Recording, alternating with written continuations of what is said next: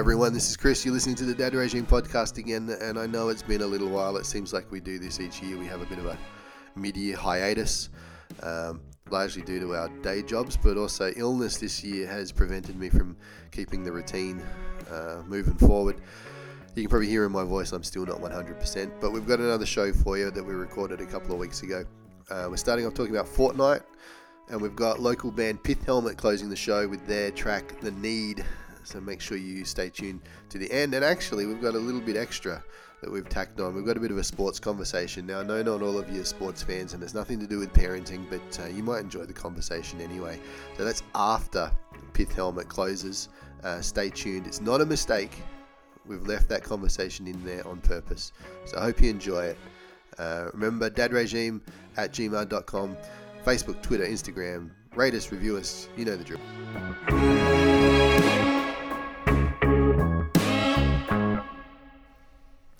Really doesn't make a difference. Did we now. talk about Fortnite the last time I was here? Did I I, bring it up, name or was up. it Roblox? Ro- we had we did have a conversation about Roblox a while Yeah. ago. Yeah. Yeah. Because I remember we talked about a few different games, and there were a few that you'd said you'd heard the name of, but wasn't really sure of what they were. I think that was Roblox. I'm not sure. Mm. I'm not sure Fortnite had sort of hit I'm, peak of its powers by that point. are you recording this, or is this? Yes, this is rolling. Yeah, right. But it's sort of Well, I don't know. Did it come out of nowhere? Fortnite? Yeah. No, it's it's, It's- actually like it's been a, a for a year old or Yeah. more. Okay. Um, and it's not a brilliant game. No, you played it? Yeah, Yeah. like it's it's fun Yeah. and it's got a kind of um, cartoonish feel to it, Mm. which maybe appeals to to kids a bit more. It's got a nice um, combination of like Minecraft building and Call of Duty Yeah. first person shooter. It's not actually first person; it's mainly third person. But yeah, it's got this. It, it's got a few different elements of successful games that make it uh, a nice combination of of things. Um, I haven't seen much of it, but it seems to have a nice aesthetic as well. Yeah, that's what I mean. It's got that almost cartoonish type Yeah. feel to it. So it's not an ultra realistic shooter. There's no blood and gore and that sort of stuff, which maybe lulls a lot of parents into thinking that it's it's a safe. Is it a pick up and play kind of thing, or do you have to spend some time working the controls out? There's a little bit of pickup, but for Or is it one of those ones where like you can pick it up and play it, but if you want to go that next level, you've Yeah. to, you've Yeah, yeah, to yeah. finesse Yeah. it. Yeah. Yeah. Like for most gamers, they would play it a couple of times and go, oh, yeah, right, got it. You know, for people who are learning, who haven't played video games for a long time, Where's Mario? yeah. Where's Mario? I can't see him. How come there's more than one platform? Um, but it's come to my attention lately though because I've got a lot of kids in my in my class who are playing it a, a lot, and they're playing it a lot. During school time? no, obviously not during class time. Obviously. Obviously not. Obviously. Um, See, no, no, because they can't. It's not. Well, for the most part, it's not on their school devices. yeah. but it's gone mobile. So it's on it's on PS4 and it's on you know all the, the consoles, but it's gone mobile. So now it's on phones and iPads. Yeah, and- see, I thought, I thought that was where it well. was sort of started from. I thought, but yeah, see, I the first time I really came across it was talking to a kid, and it wasn't actually in the school setting; it was outside of school, and he just looked knackered, um, like a friend Yeah. of ours. I was like, "Mate, what's going on? Like, you, are you all right?" Oh yeah, I was up late last night. yeah. Oh yeah, like nine years old. Oh yeah, what time are you up to? He perceived it to be one o'clock, right? So I don't know whether it was one o'clock. Let's just It- say it's let's just late say, for a nine-year-old. Let's just say it was at least eleven on a school night, kind of thing. Mm. And the the thing that struck me really quickly was I was like, so what were you doing? You know, oh, I was, I was playing this game Fortnite. And I said, oh yeah, what's that all about? And he goes, oh, you've got hundred people, you've got to kill them all off or something Yeah. or other like that.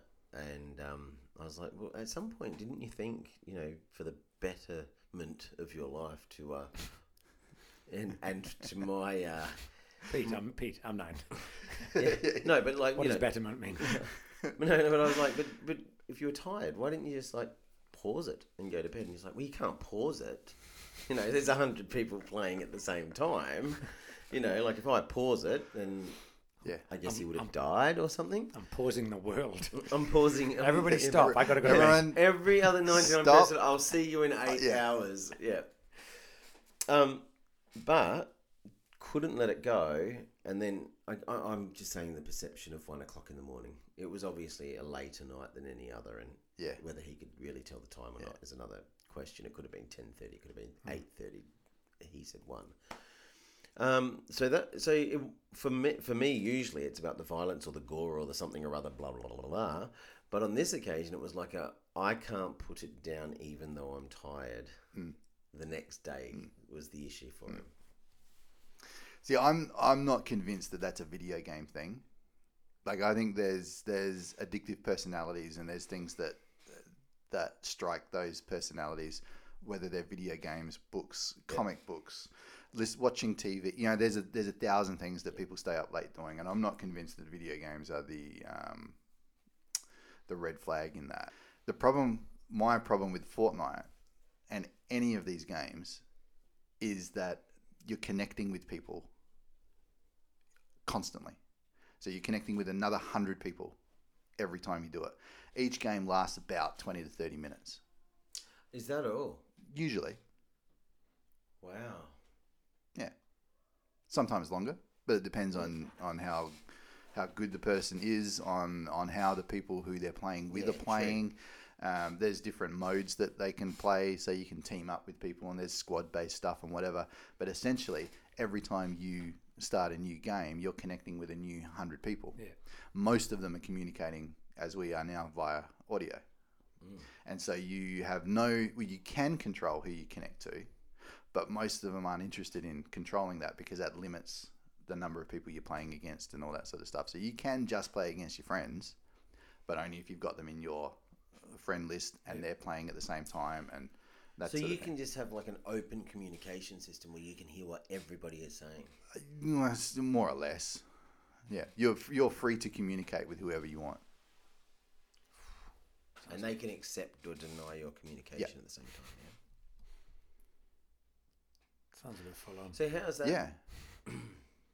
That sounds a bit full on. It just sounds a bit and so full like my, my concern as a parent and i had this conversation with a parent um, last night because they were asking me "Yeah, how's the Fortnite thing going in class? Like are they talking about it? Or, you know like well my my son is um, you know right into it and you know we're monitoring his screen time and you know that sort of stuff. And again like the game is fairly tame in terms of what you're seeing and what you're doing. Yeah. and you could argue, well, there's actually quite a bit of teamwork, and there's this base building, and so there's strategy. There's there's stuff about it that you could argue is good.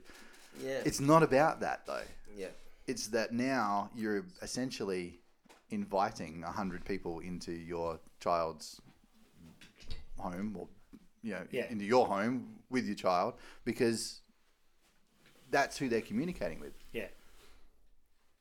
and that's the bit that worries me. Yeah. it's this it's this connecting connecting with people who you don't know constantly And, every and a that new and a new group of people every 20 and 30 minutes and there's a there's a hundred stories of people connecting with shady folks and uh, um, It's a much more open marketplace. That's probably not a nice word Yeah. for it. But for anybody who, but you know, Yeah, but for know what you somebody mean, yeah. who For wants to a actually better do that, word. for want of Yeah. a better word, and because it's voice it changes it it changes it all again you know like you're not just talking it's not just language and you know if people are concerned about swearing that's the least of the issues.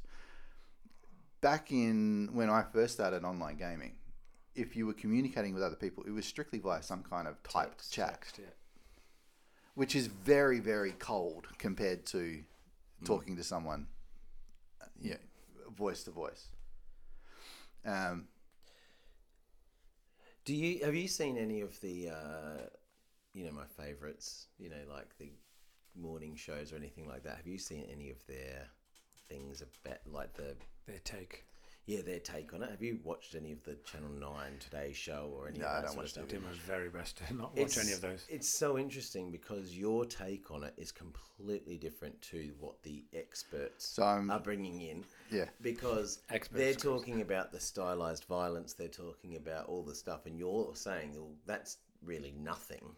Yeah. But none of them are really talking about the social stuff that you're talking about.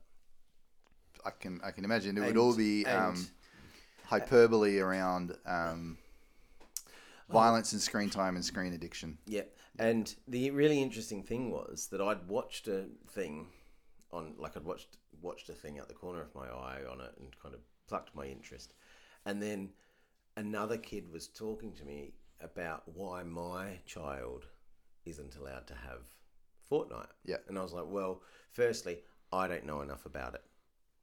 like I haven't done my research, and and then he went down the path of yeah, but pretty much kind of saying what you're saying in terms of but there's no blood there's mm. no this there's no it's no different to what you would see it's really like minecraft it's a lot like this it's a lot like that blah blah blah blah blah and then but had no and this was a this was a nine ten year old kid Yep. had absolutely no comprehension of the social stuff that you're talking about Yeah. which which is really interesting you know like that no one is really talking about what is the real issue No. No, and that's that's my big concern. And as someone who loves video games and advocates for video games, it sometimes really gives me the shits that people don't pay attention to what their kids are really doing. Hmm. You know, oh, oh, they're playing a video game. Oh, what's this video game, sweetheart? Oh, it's called Fortnite. Oh, look, oh, that looks lovely, doesn't it? Oh, oh, oh, at least there's not, there's, at least they're not blowing each other's heads off, and there's, at least there's not blood and gore. Gee, that's nice, isn't it? You know? Yeah. But they can't hear the voices in the kid's head through the headset. No, having And- and any that's- kind of influence. Yeah. in any any way, shape, you or form. and like we, we we talk to parents all the time about uh, monitoring the internet and having internet in a public space and all that and it's all about this whole stranger danger thing Mm. and connecting with people who you don't know and coming across stuff that's inappropriate that's what these games are allowing Yeah. kids to do because you, you don't know who they're connecting with No. And as you say, it's not it's not specifically uh, what you're saying, Pete. That the take that all these media outlets are having is is based around that, you know, as it always will be. Oh, the violence, the violence, the violence. The kids aren't going and playing Fortnite because it's violent, no because they can find violence Yeah. in any other game going. It, Yeah. there's, there's that many games. I say but where the, violence is worse. That's the thing, and that's that's what I had this conversation with the, with a parent last night. Is that most of the kids aren't playing it because the game is so compelling that you can't put it down. Mm. They're just talking to their friends on the phone. yeah You know, like we grew up, get the phone. Uh, if you were fortunate enough to have a cordless phone, you might be allowed to take it to your room. Otherwise, it was connected to the wall, and you'd have to take it around the corner, and, and your parents would be yelling at you to get off the phone. And that's what most of the kids are doing. They're just connecting with each other, but it's through a different type of thing than, than what we're used to. But they're not just connecting with each other; they're connecting with a heap of other people as well. I think from the kids' perspective, the one thing that I was, I haven't really worked out because I don't know a lot of it. And again, working with students who are six or seven years old, we don't have much. However, majority of them are aware of Fortnite. They know the Yeah. name of Fortnite. Yeah. They certainly know all the dances. Yeah. Because of course that's one of the things that's almost dragged it into the mainstream. You know, you talked about your first experience of it being talking to you know a friend's son or whatever. My first experience of it was celebrations in sport. Yeah. That it got brought in through certain players celebrating using the dances that happen in the lobbies before the games start while you're waiting. So you've got the floss, that little thing with the Mm. arms that the kids are al- almost doing like a nervous twitch at the moment Yeah, um, and that little loser one with the L on the forehead and the legs, and and that's where it first came in. And it was I started watching. Oh, what is this? Like it became virtually like the dab, and that was my thing. Is is it more of a a social thing? Like Yeah. I can't miss out. I Yes. cannot be the Yes. one person yes, who's not on Fortnite, not involved, Yes. because everybody's doing it. I'm so glad you've brought this up.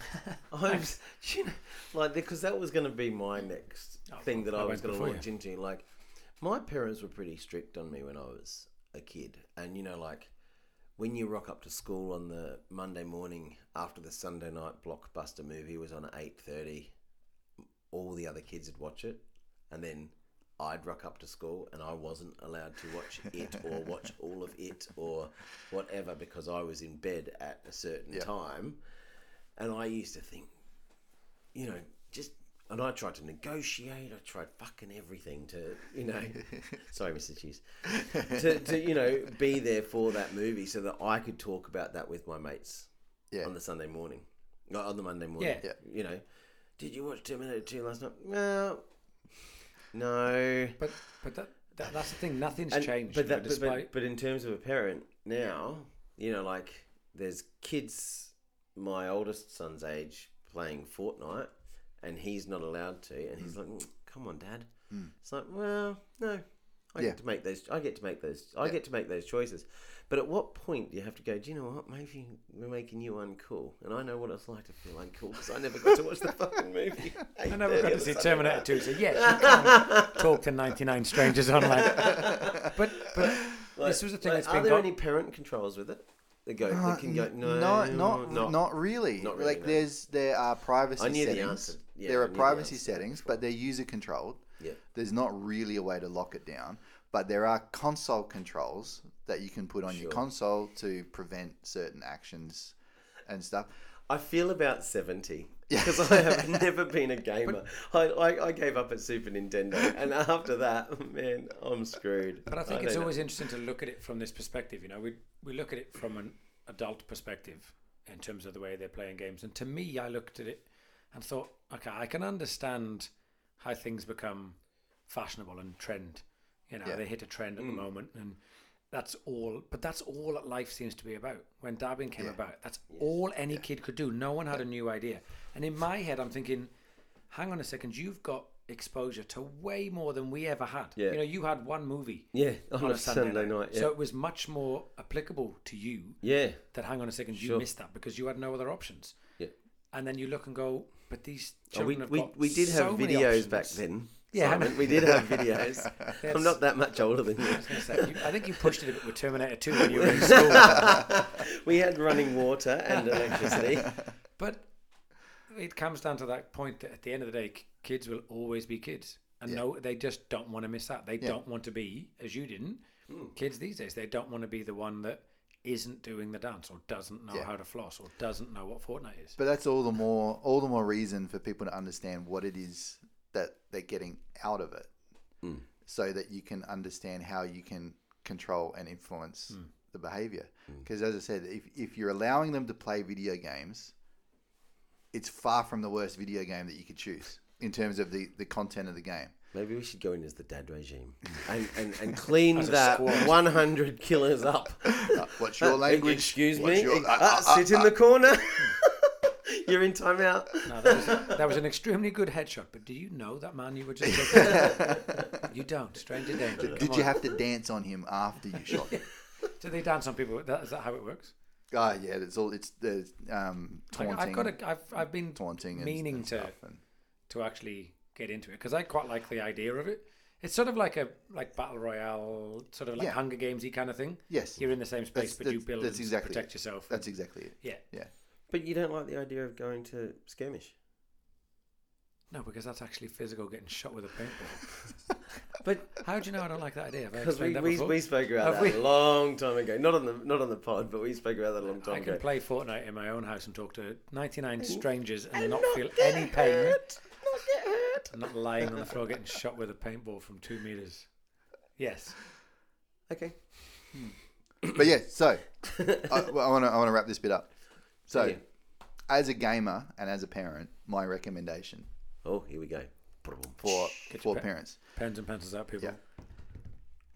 you can't have consoles. Just like you shouldn't have your kids on the internet in their bedrooms without supervision, you shouldn't have their game consoles in their bedrooms if you're allowing them to play online. It's it's as simple as that. What about headphones? No.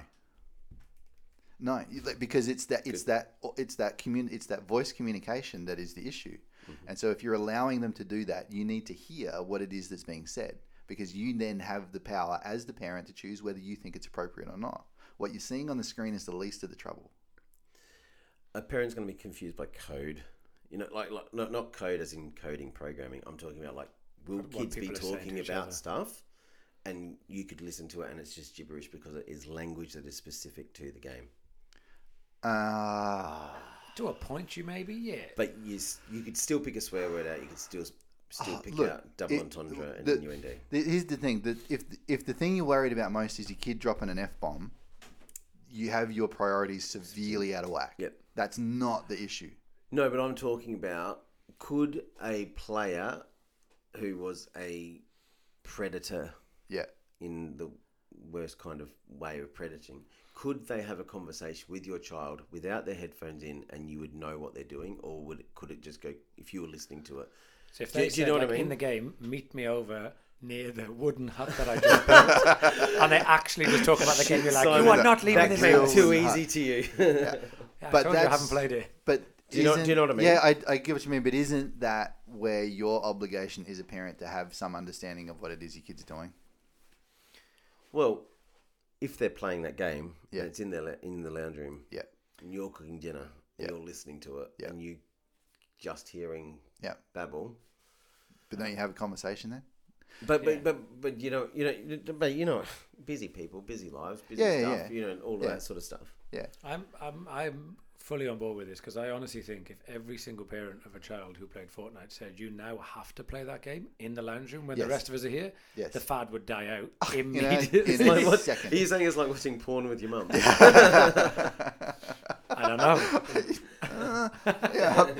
I don't not know sure how to it's answer an that analogy I can uh, I can. I channeled, I've jo- got I enough of channeled Joel. Sorry. So, sorry, Mrs. Hughes. Ah.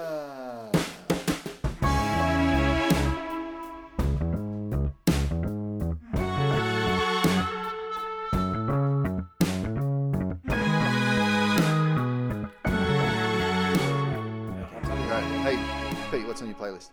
Uh, on my play, it's playlistish. Playlist ish? Yes. Um, it's called it's called Black Mirror. TV show. It's the TV show. It's on Netflix, Netflix. at the moment. It's it's playlistish because it's not a binge watch. Like, it's that there's a bit. It's kind of like a bit of a black humor that kind of just keeps you on edge. And at the end of an episode, you just You think, paid for the whole seat, but you'll only need the edge. Yes, and uh, and you kind of watch it, and you know it's a train wreck. And at the end of it, you, at the end of each episode, you just kind of go, "Ugh, "All right, light and fluffy now." You know, um, it's an anthology series, so every episode is a different episode. Um, and have you watched any of it? I've watched the first show, Episode. and that's it. Yeah, right. Not you- because I didn't like it or I don't want Yeah. to, it, but because of what you're saying, Yeah. I was like, I'm. This is something that I can't. I, I have to pay attention, and then I have to debrief. Yes. So, Simon, do you have any idea about what the Black Mirror is? Yeah, yeah. Okay. Yeah, I've never watched it, but I So know for I've the got listeners at friends who are home- very, very. Oh, it's the idea is that when a screen is switched off and you look into it, it's a black mirror, and so the anthology series is a bit of a thing. It's it's not, it's not always it's not so much sci- well it is kind of sci-fi, but it's looking at the effect that screens can have on our lives, and some of them are really set into the future, some of them are so clearly not going to be in the future. But looking at how that technology can affect our lives and how the twisted reality of humans could really like fuck with it. to be honest, like I'd like. To, can I just read this little snippet that I've got in front of me? Wonderful. Go for it. Just says over the last. This is on IMDb. Um, over the last 10 years, technology has transformed almost every aspect of our lives before we've had to, time to stop and question it. In every home, on every desk, in every palm, a plasma screen, a monitor, a smartphone, a black mirror of our 21st century existence.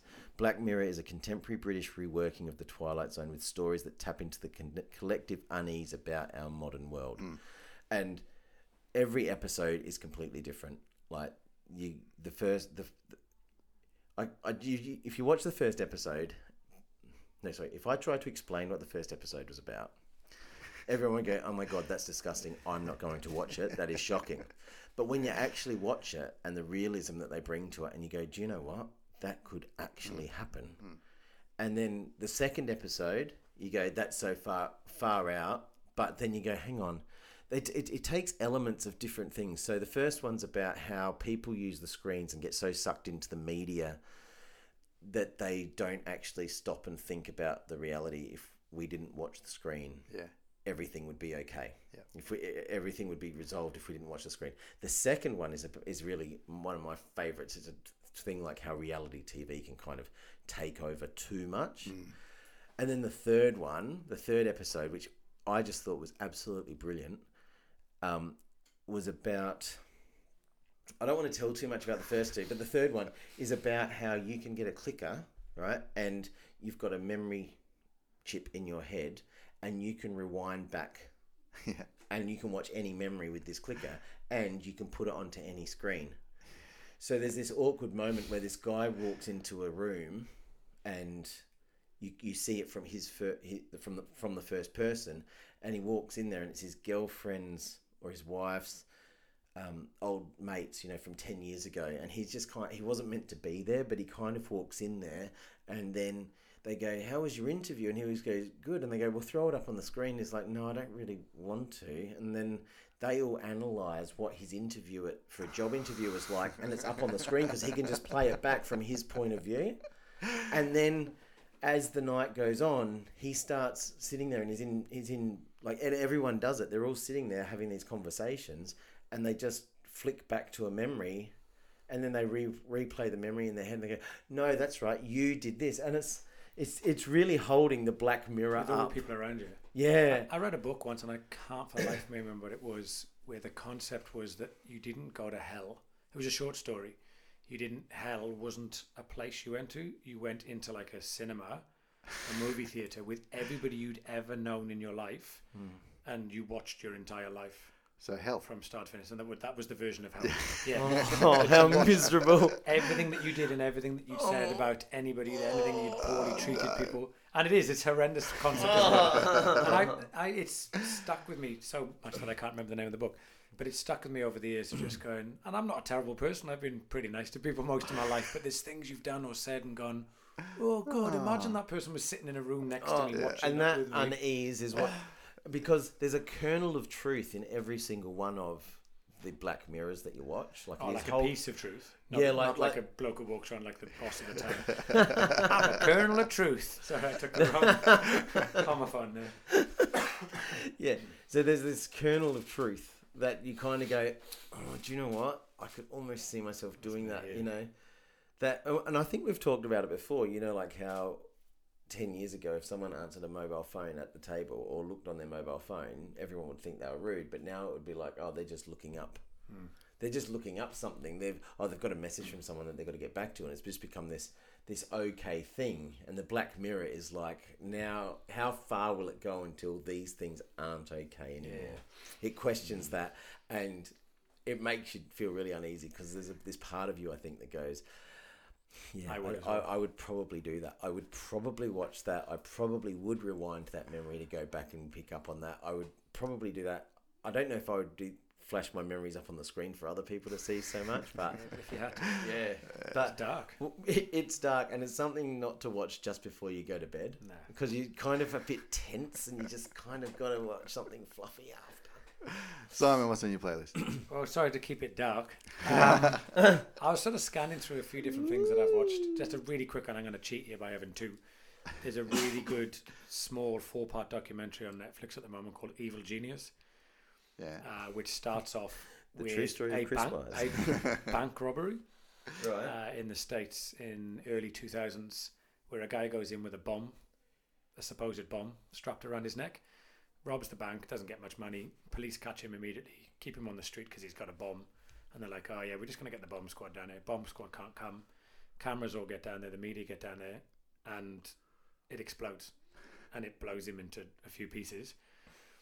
And it goes into this huge story of how it happened and that he was set up and he was forced into doing it and it obviously wasn't him like who would purposely put a live bomb on their mm. neck and this whole other left field incident comes in and it's well worth a watch Is it a It's very intriguing. documentary or is it made like that? Mind of a murderer or whatever it was. Making a? Murderer. Making a murderer. Is it is it like that? yes or is it similar or is it a, is it a proper documentary about it? as in what's the difference Wasn't wasn't making a murderer just a like a a, a, a they, it was just a fiction told as a documentary? no I thought Making a Murderer was a fiction. No, that's a real story. Stephen. Stephen. Is it? I don't know. Yeah, I didn't watch it. I, I it's don't know. real. But, Are you but- sure? but Yeah, was have the you whole watched it? thing real? No, no, thought I didn't watch it because No, I um, was mate, told- it's real. It's real court was- case and everything. Real. No, I was told that it was a fiction.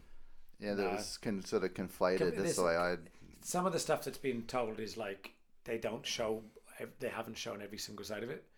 Anyway, that's not what I. I, I really just- want it to be a fiction so that you watched it and forever have thought that it was. Oh, thanks, it Peter. So was- you just want my life ruined. yes, I do. Anyway, so that wasn't my actual. That was my cheating. That was my sneaking in um, That's- evil yeah. genius. Um, a few weeks back. I- I Uh, was just- they're making there's a making a murderer season two. yeah, there's a new one coming out. So is that a different guy Uh, or a different? him, his nephew, his nephew's still in jail, and they're still trying to. Well, they're both still in jail. Okay. Him and his nephew. Oh, it is true crime. There you go. Uh, But you're That's right. your But there life was ruined. there was a whole Damn it. controversy. I'm sure there was a whole controversy about it being um, biased Yes, and bias is the positioned issue. in a way to make Yeah. it appear that things were happening that weren't actually happening. yes. in it. So th- that was the issue: was that it was fr- done in a certain way that made it look fictional because he was more guilty than he appeared. But Yeah. uh, anyway.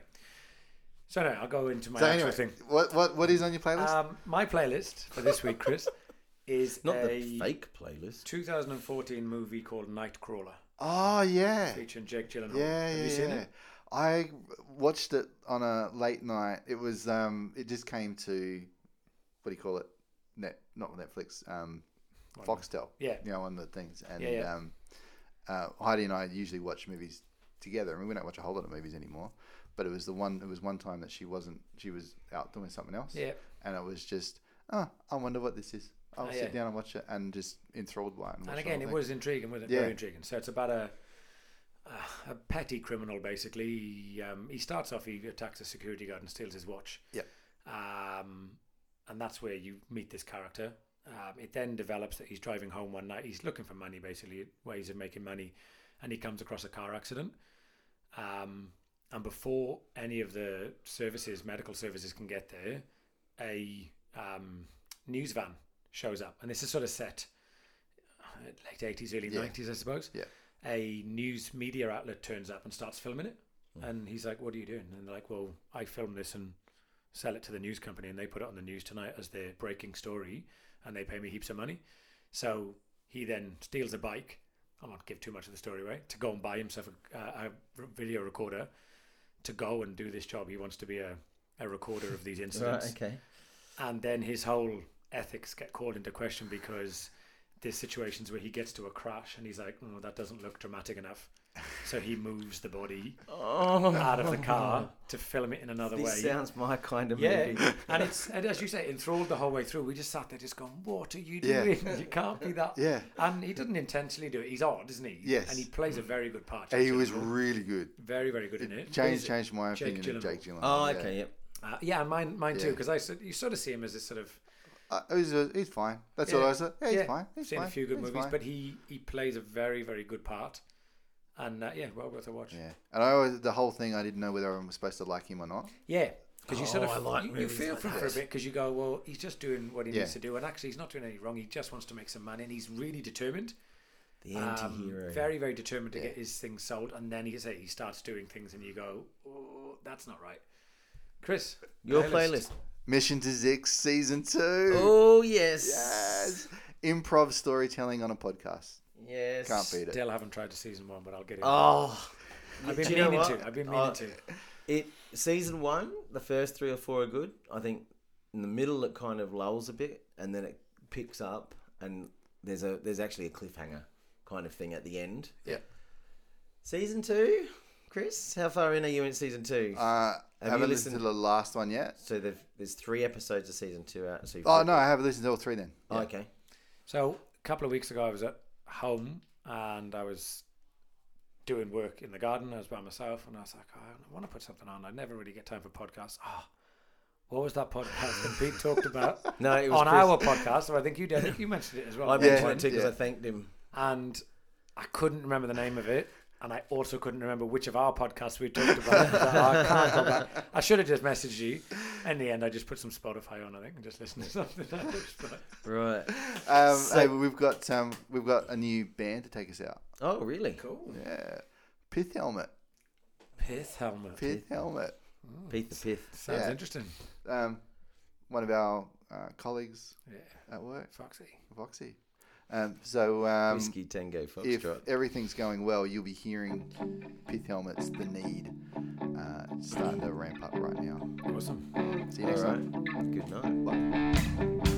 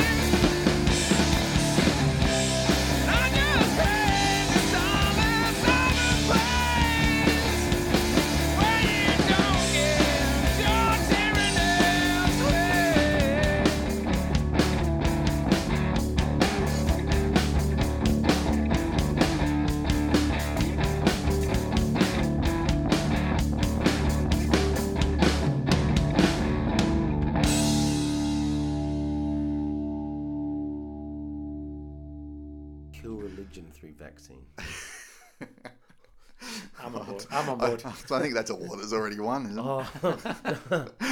I think on its last legs. All right, Simon, come on, give us. There's got to be some World Cup stuff. You've it, the World Cup is on. How could you Yeah, not what- come and w- Because- without a, like a list of things to talk about the World Cup? All right, we talk about Top five things to talk video, about for the World Cup. video referee decisions. We're going to go with that one. Okay, go. So, have you watched much of the World Cup so far?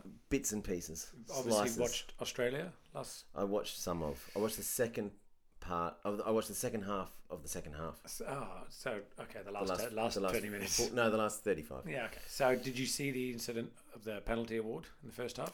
Can't remember. I was drunk. So, No, first, first incident in a World Cup where a penalty has been decided by uh, video assistant referee VAR, as they call it. Mhm. So it's been trialed for a couple of years. They they brought in goal line technology a couple of years ago using uh, the same technology from tennis. What do they Yep. call it? Hawkeye. Hawkeye. Uh, Which is a much better name than VAR. Uh, well, Hawkeye is just for the goal line technology to see if the ball travelled over the line for a goal to be scored.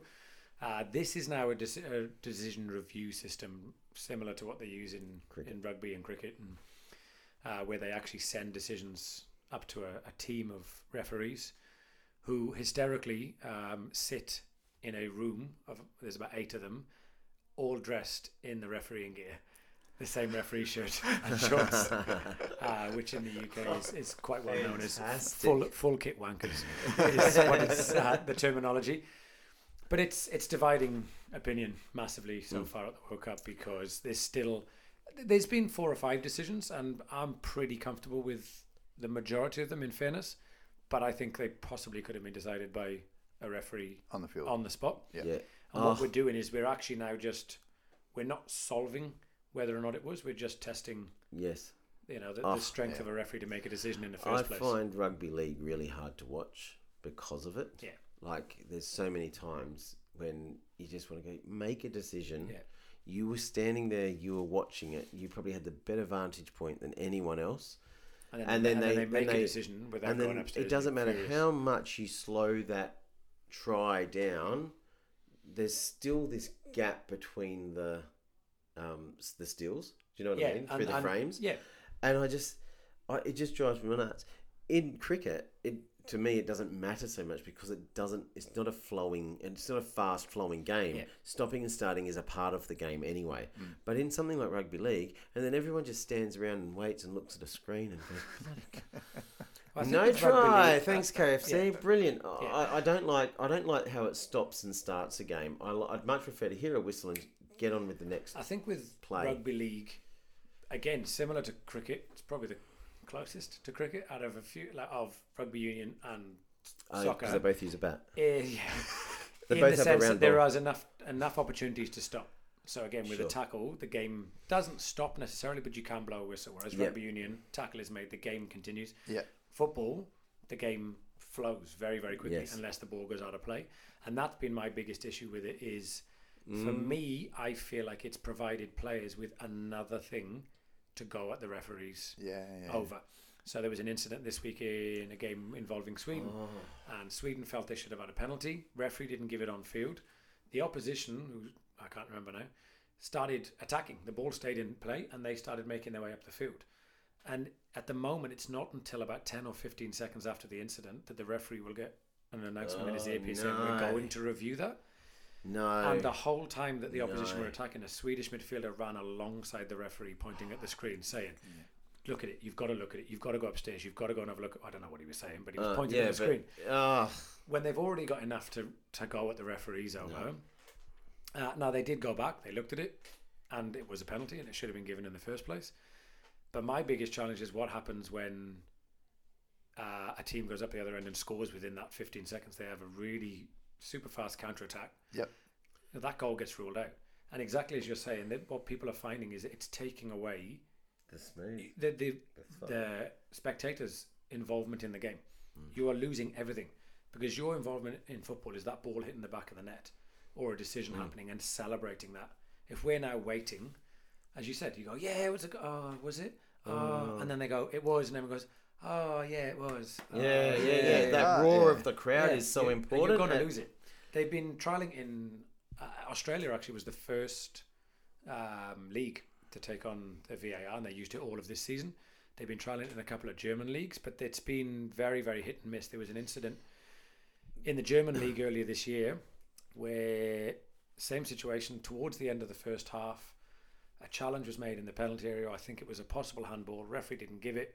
The ball was played up the field, um, at which point the referee's watch al- alerted him to the fact it was half time, blew the whistle, called half time. The players walked off and made their way into the changing rooms, at which point he got an alert saying, We are reviewing that possible handball. They reviewed it, found it was a handball, Oh my god! and they made the players come back out of the changing rooms. They'd already made their way in. They all all twenty two Yeah. had to come back out so a penalty could be set.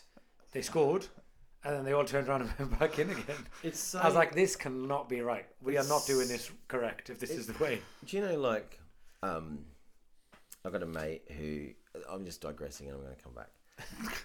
Not like you, Pete. I've got a mate who, um, whose mate works for Survivor. You know, like, and The he, show? he- yeah, the TV show, the American TV show. For the last twenty years, he's been the one that's been in charge of setting all the challenges. So the jigsaws, the jump over this, the climb over that. And my mate went over to visit him, and he was in the dry run. You know, Yeah, so right. Survivor has worked out that we need to make sure that the challenges are acceptable for any human to kind of at least have a decent go Yeah. at. Yeah. Wouldn't it have made sense to just, rather than put it into games that matter, kind of get a couple of teams together and have a few friendlies and see what the outcomes would be once they'd made the decisions? So with the VAR, yeah, you but know, rather than ra- yeah, they've, like, like like actually have trials that don't matter in, and and rather than bringing them straight into a into a even Well, a league have, no, cup in the middle of for it. Germany or whatever you they said. have trialed in a, in a couple of things, but I mean, it, it doesn't matter where it is. At the end of the day, it's it's going to come in because you But come down to there's the a lot of the of powers money. There's a lot of money in FIFA. Like they they've got a lot of money to spend. They've Yeah. got- why not spend the money and, and run Because simulations? you're relying on FIFA Yeah. being reasonable people. I think it's all gambling. Mm. That's what the. That's why they're all looking at replays and stuff. They want to eliminate any doubt that players Oh, or, or referees I are get cheating. But what about the like if the hand of God? Imagine that. Yeah. Like that would have completely changed a whole course bunch of of people's Yeah. lives, wouldn't it? Yeah, his particularly Maradona's particularly, Yeah. and he said he said recently, of course, he's been at the World Cup, and um, he said, you know, I, I don't regret, I don't regret it at all. And of course, the No, why Engli- English media lost their mind, but they went on to win the World Cup because. But he's so- denied it for. Oh, he denied it for a few he? years, I think, and eventually, it's not much. There's nothing else to deny. It's, You know, it happened, and it was missed. And as frustrated as I get as a as a fan of sport, you take it as part of the game. Yeah. You know, sometimes you're Yeah. going to get some, sometimes you're not. Yeah. You know, and it's it's extremely frustrating if if a major major game is decided by a poor refereeing decision against your team. Yeah. It shouldn't have happened, but that's still going to happen with this VAR, and it's going to be even worse because they're now paying millions for somebody else to make Yeah. that mistake. And a professional um, sporting conglomerate is that what you'd call it? Like Like association, FIFA yeah, association. They don't like to admit mistakes and go. Do you know what? Maybe the VAR isn't what we need. Yeah, They're not going to wind that back now. Do you? Do you, or do you think they might? I don't think so. I, I think no, because I think Or certain you- things have think- worked. I, I don't know whether it's teething, teething problems. I think they've got to work out a way of solving this delay. You know, because I said because football doesn't work that way, you can't Hmm. immediately do it unless the referee sees an incident that he's not sure of. But then he'd be blowing his whistle every fifteen minutes, Yeah. and then the game's it's going to slow. And that's the biggest criticism or the biggest fear that I think they've faced from fans mm. is we don't want you slowing down our game. The whole point of the mm. game is that it, it flows back and forth very quickly, and there's there shouldn't be too much stop start. No. Um, and the fact that it's not gonna it's not gonna rule out players throwing themselves on the floor. Ah. it's not gonna stop that, No. which has been another part of the World Cup. You know, these these players who just take the slightest of touches and. You know, I'm a, I'm a big defender of, of football players, and the fact it's not as bad as every single Australian makes it out to be. Um, but then you watch certain Brazilians play, and you watch the Portuguese play, and you can't defend it.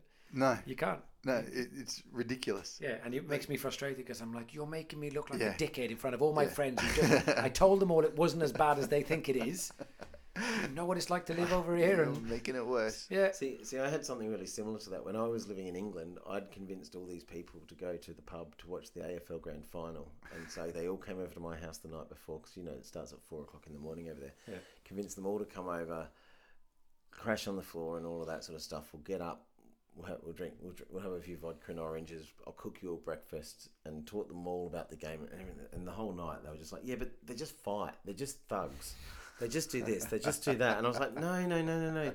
It's not like that at all. It's you know, and it was the I think it was Sid, Sydney Port Adelaide or Brisbane Port Adelaide Grand Final, and or oh maybe I'm, I might be wrong. I think it was about 2004, 2004 Port Adelaide won. Yeah, and Port Adelaide came out right, and before the set and bounce, pretty much just punched on with anyone that was in within QE of them, and I'm standing there going.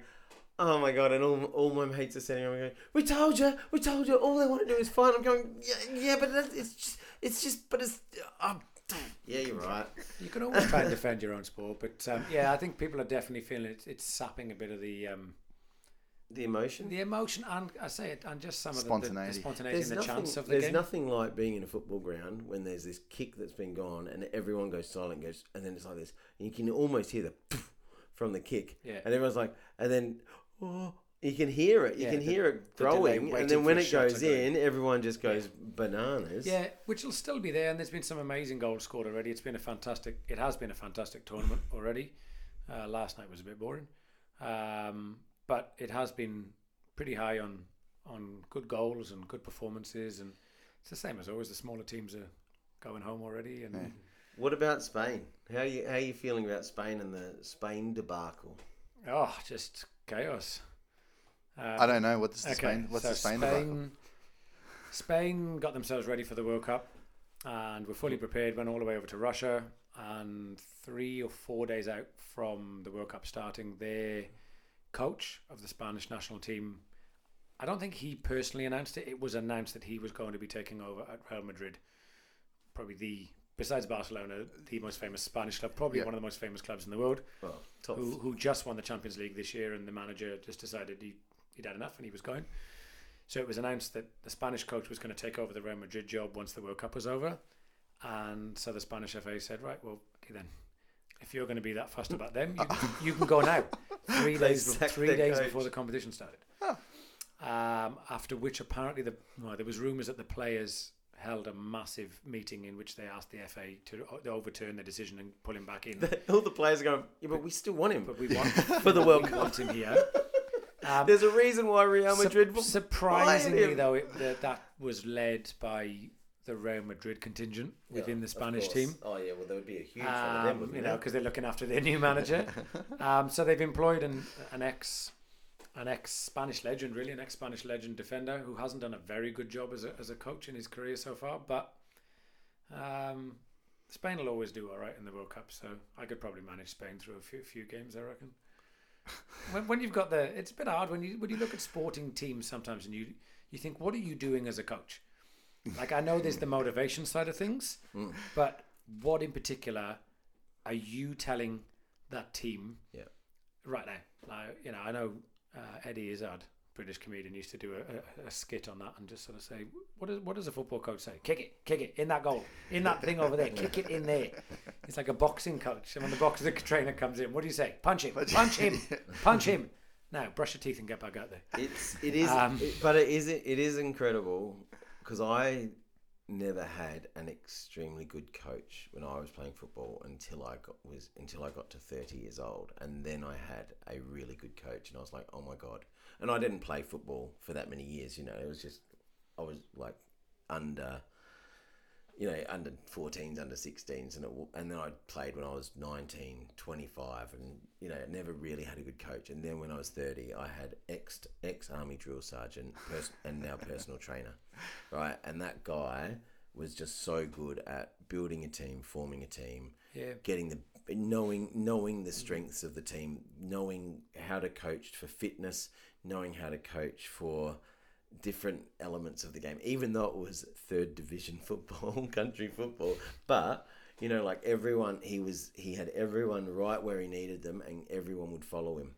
That and and I I can only imagine that there would have to be an element of that at the top level. I think so, but Wouldn't you, it? but you look at. But what about you with your a soccer fo- team? a football, you, a you football manage? Manager. you- well, let's not talk about Are you leading with? Yeah, I'm leading with everything I've got. Um, you look in football, one of the most sought after managers is a Spanish guy called Pep Guardiola. He used to play for Barcelona, and now in his, his career as a manager, he's managed Barcelona and Bayern Munich and Manchester City. It's a very tough three jobs considering you've gone to the richest club in all three of their own countries. Um, and I look at it and go, okay, what I'd like to see you take Saudi Arabia to the World Cup. Mm. Take that job on. And I know it's it's easy to say and it's kind of pointless to make that, you know, argument.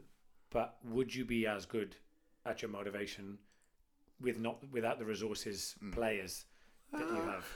It'd No, be, no, I'm just interested. I'd be interested to see. I'm not Scimitar to your throat. I'm, I'm just interested to see if it would work. I'd love them, but they don't take those Yeah. opportunities. They they just those managers flit from top team to top team to top team.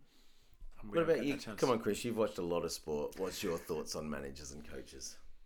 Like not like in a basketball context, Aussie rules context. Do you have a favourite sporting coach of all time, A favorite one? It's a big call. Yeah. or so, you know someone that you Well, like? I mean, like, if, as if a- I was playing top level, I'd want to be coached by that guy. South Australians all know Fos Williams. Yep.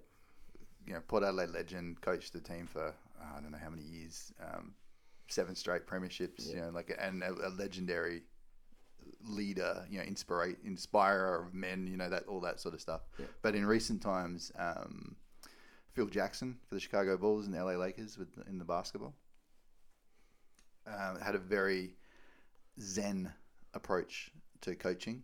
Where it was less about the X's and O's and, and what was happening on the court and more about um, empowering players. And, you know, basically once they're prepared, you just roll the ball out and let them play. Um, and Steve Kerr, who's the current coach of the um, Golden State Warriors, has very much same philosophy. It's about joy, and you need to love playing the game, and that's the point. That's why we're playing it. That's why what we're doing is because we love this game. Um, and so his whole philosophy is about yes, we need to play at our, our peak ability, but for us to do that, we need to love what we're doing. And so there's no the, the grind isn't there. He's, he's not the running up and down the sidelines, chewing out the players and shouting at them. And it's I trust you to make make the decisions. We'll talk about the mistakes after. You know, like we'll talk about that stuff at, at another time in a team meeting and whatever. But let's just love what we're doing. I think that's. Yeah, I don't know if there's a better. yeah. I better think point it, it works across the board. I think you know the the current Liverpool coach runs a bit like that. I know I'll always come back to talk about Liverpool, but um, he's been there for a couple of years now and has, has Could you give us overseen a very good stars of the change. Pardon? Nothing. and has overseen a, a, a pretty good change in, in attitude at the club. And same thing, it's he's always um, ready and willing for a joke. He jokes all the time in press conferences. Doesn't seem very stressed. He gets stressed when he's on the sidelines, but again, not particularly with his players Yep. about decisions and, Yeah, and yeah, things yeah, that happen. But it's not. He will never throw a player under the bus after a game, and it's always about this is the team and the way we do it. And and you can see that I think over the last two years, despite not having won anything, um, we are playing. The team is playing some of the best football in Europe Yeah. at the moment in terms of the, the style we play and the freedom they play with, Yeah. and that they all seem to say Yeah. that that's what he brings to them. Um, I think you know there is that element of um, that overbearing manager who's Mm. Has the psychological thing- effect on you as well. And I think leaders are leaders, whether they're in sport or, or politics or whatever, and that that whole notion of the overbearing leader who controls everything and calls every play and you know chews out the players. I think that's just that's just gone. I don't know if that's productive no, it's anywhere not, anymore. no. The whole the whole love of the sport versus money thing. Where do you think a lot of these footballers sit with that these days, Simon?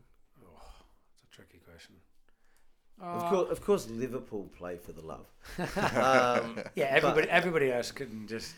I think do you think there's some merit in people going, "Oh, that guy's just done it for the money"? Do you think that you, Yeah. you see you see that a lot? Yeah. I think And I- more so in soccer than I don't know. It's a really hard one to judge because I think you look at situations and go, the, the question of loyalty comes into it all the time to a club, loyalty to a club versus the money. Now, you've got to look at it and go, in what walk of life would you ter- tell anyone not to take, Not to the take the best money. opportunity they can? Yeah. Yes, and they go, well, he's already on this amount of mo- uh, uh, uh, a month. He's earning that much a month. He's going to double it if he moves there. He doesn't need it. Well, would you if you'd say to those people, would you do the same if you were offered that in your job? Yeah. You know, I know you're not earning enough to buy five mansions, but if and the biggest thing with football is is that the short career, any Yeah. sport really. Yeah. You know, with, with with football, you hit thirty six, and unless you're uh, a goalkeeper, you know, goalkeepers. There's been a few examples of Premier League keepers going into the early 40s, just. Um, around about 32, 33, people start talking about you Being as, bit- as, as, over the hill, and, and that's it. yeah. you're going. So, I don't think you can really criticise anybody for doing that, unless they leave Liverpool for.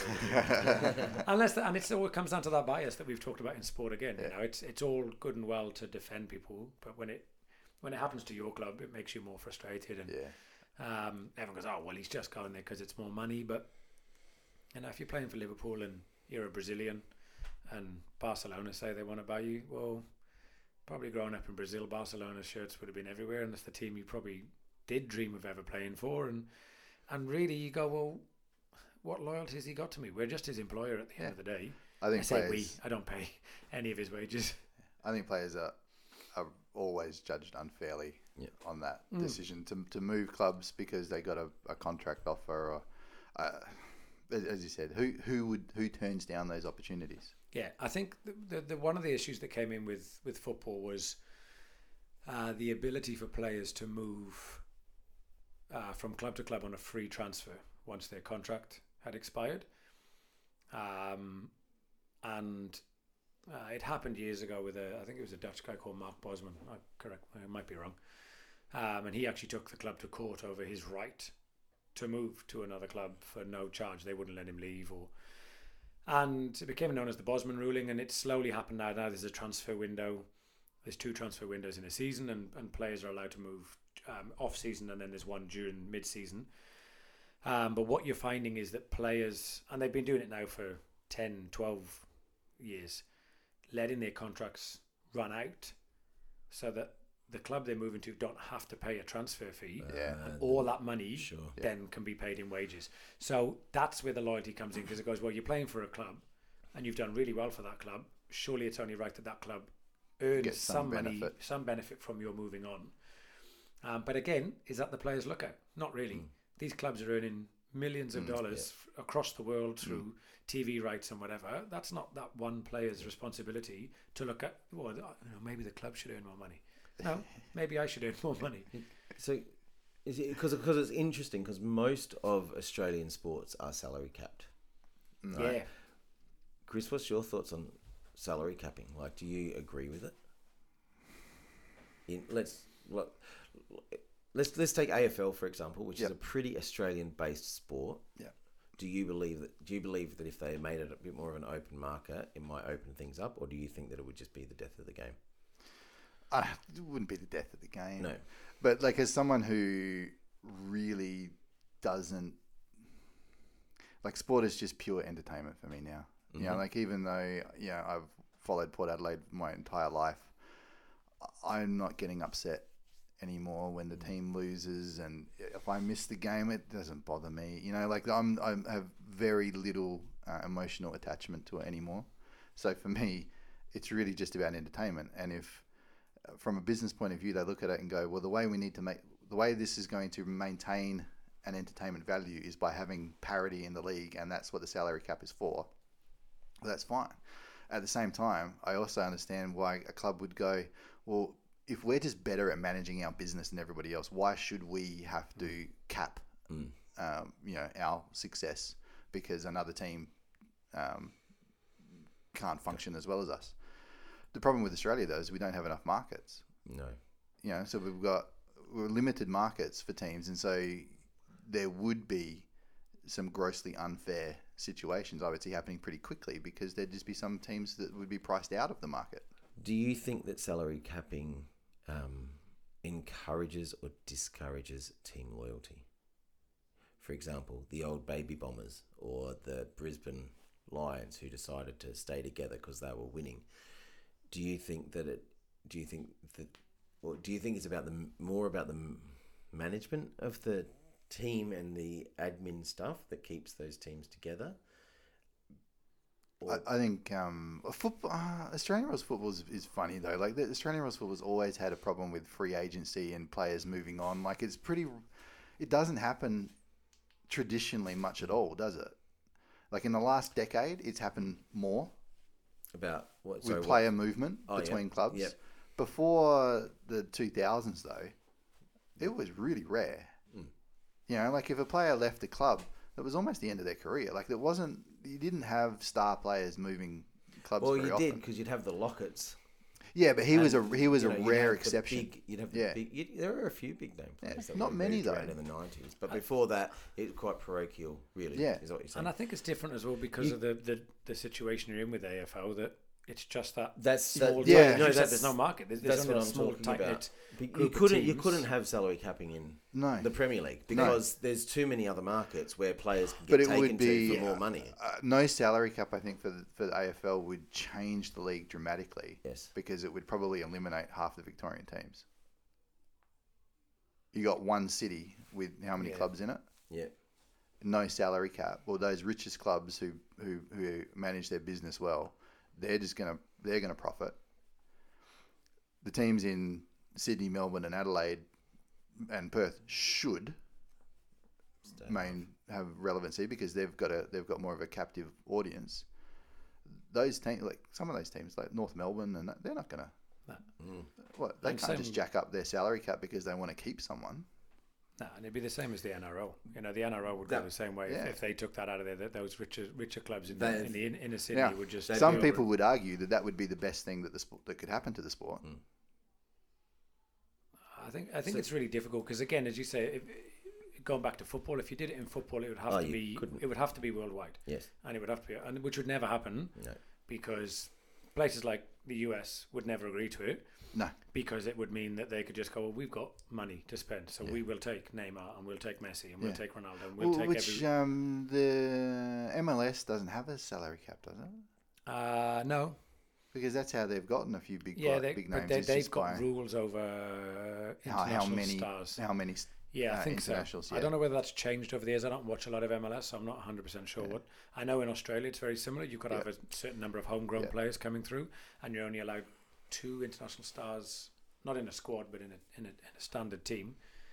But but it, it does it does impact, you know, not having having that cap, and you notice it over the last 15 years in, in the UK.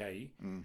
The, the the gap now between well, there's there's a gap within the Premier League. Yeah. There's there's a, a There's bu- bunch of six teams. big Top six. six. It yeah. used to be top four. Four, yeah, I was going It to was always that. a top four with Man United, Man City, Liverpool, and uh, Arsenal.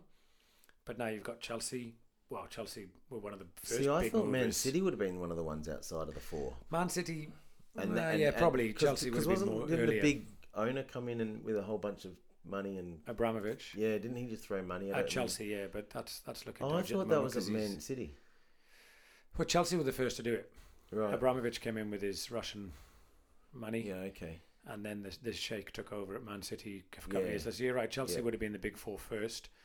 Uh, Tottenham don't have the money that the others do, but they've still got more money than the other 14. Yeah. And that's not even then to account for there's 92 English league clubs who are classified as professional league clubs. Mm-hmm. Um, and you, if you were to look at the difference in wages paid between Manchester City versus, I mean, Manchester City would pay more wages probably to one player than I Mm. imagine the entirety of maybe even half of League Two. Yeah, Wow. You know, pay the, all of their players Yeah. and grounds. Yeah. You know, there's there's clubs that are almost going into administration and they're trying to sell the entire club, stadium, everything yeah.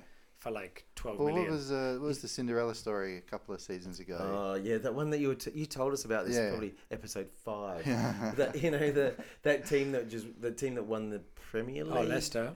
That from nowhere. Yeah, well, Leicester'd sort of been around as a as a team who'd been in and out of the, of the top league, but it was never expected, and it was fairy tale because I they didn't remember have the them. money. I remember reading an article about what it meant to the club financially, the Yeah. success that the the gates, the gate takings, and and and that that it, it, it I don't know, if, you know, saving the club might have been a stretch, but it that success, just one season mm. of success for that club that's not in that top bracket, Yeah, was just extraordinary. Yeah, but it works the other way then when, when you do drop out of that top league because the, the the money that comes in from TV rights for Premier League is so much higher than mm, the yeah. leagues below. So you look at a team like Aston Villa who've been in the Premier League for Yeah. years, one of the mainstays. They got relegated two years ago and had to sack ridiculous amount of you know like 150 more than that 200 staff members across the board from Yeah. wherever just to afford the fact that they were going to be you know uh, be in a lower league without the TV rights that Yeah. were paying for it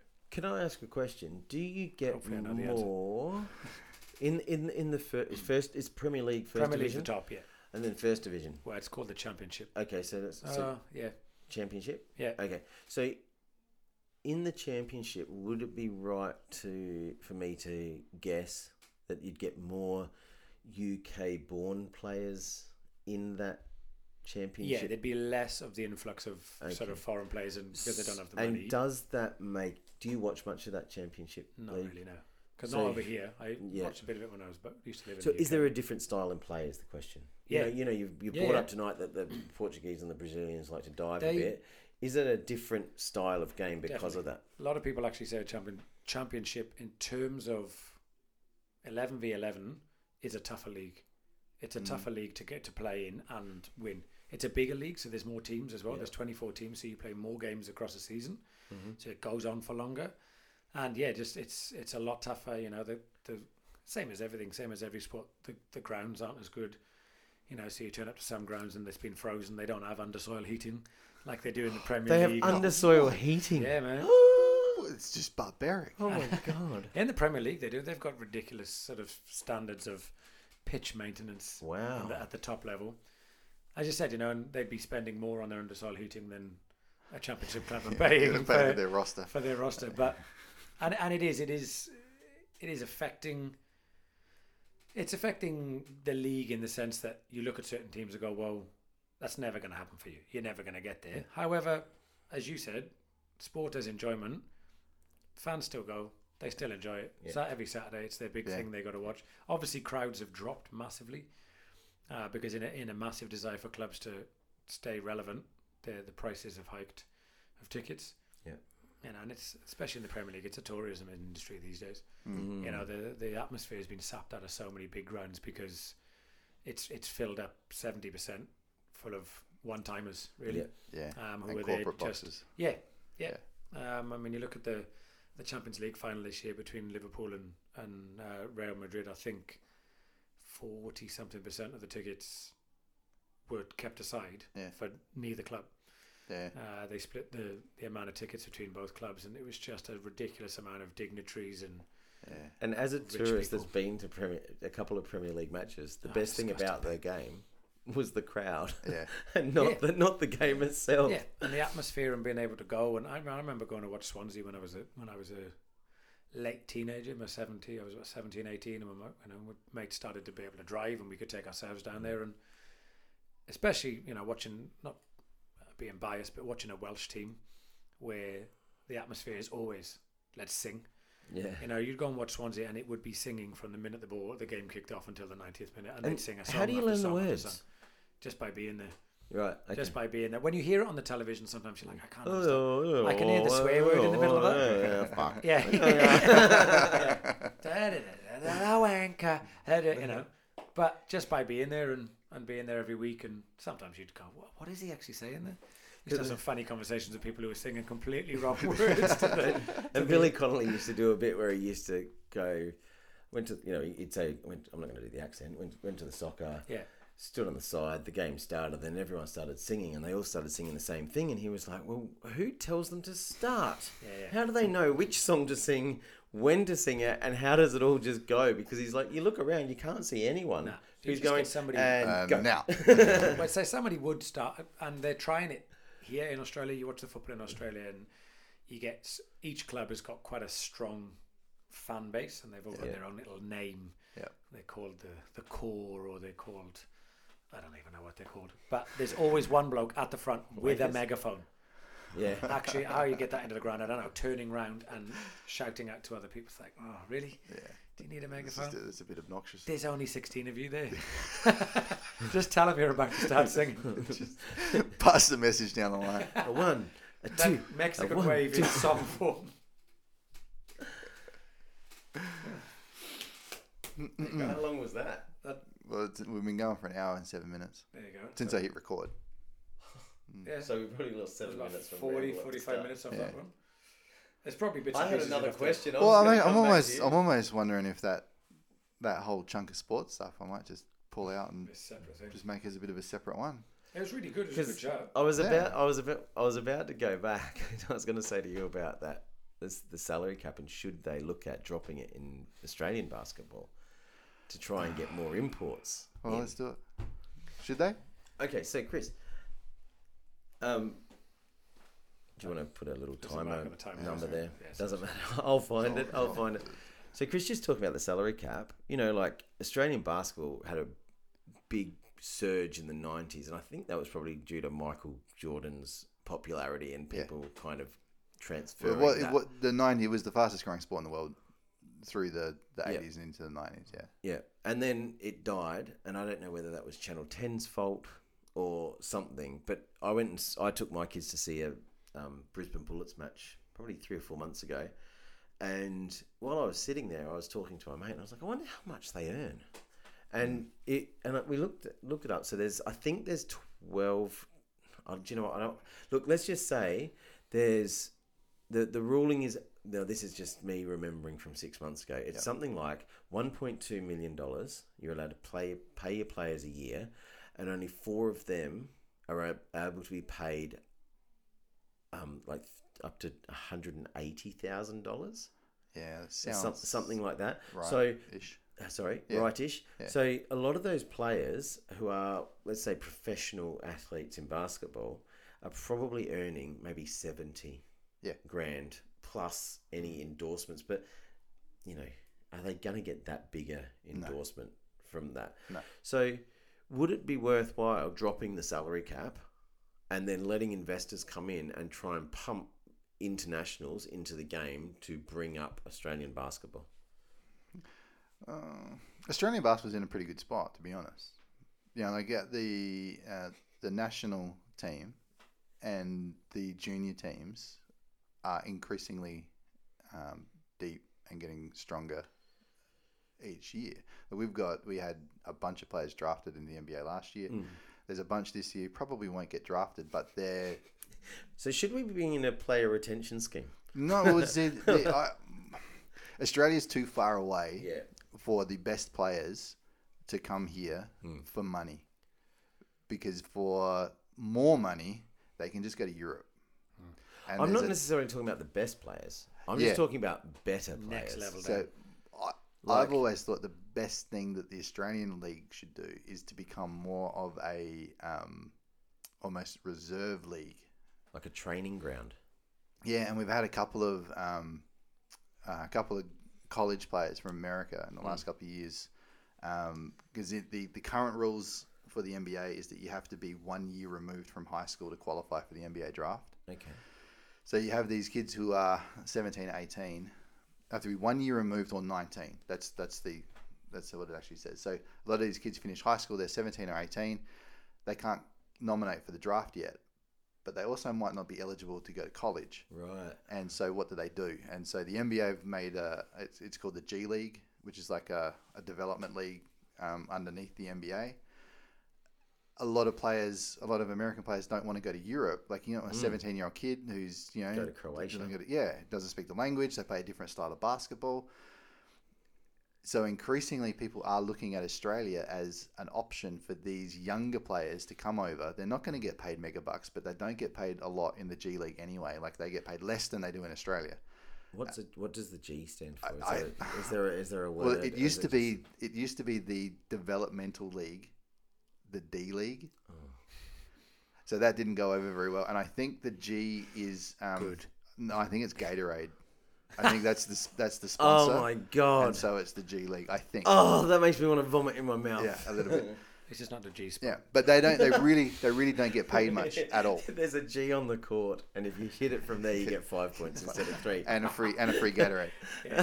Um, so it's really like they're just on a retainer, Mm. you know, and they're they're biding their time, playing in the states, hoping that they'll get a call up Yeah. to an NBA team. There's there's some really cool infrastructure that Australia could put in place. Well, that's what I mean. to So- make that happen. So there's to me there's a there's a window of opportunity for these younger players who are finishing high school who aren't qualifying for college or for whatever reason don't want to go to college because there's a whole bunch of other reasons why they might not want to.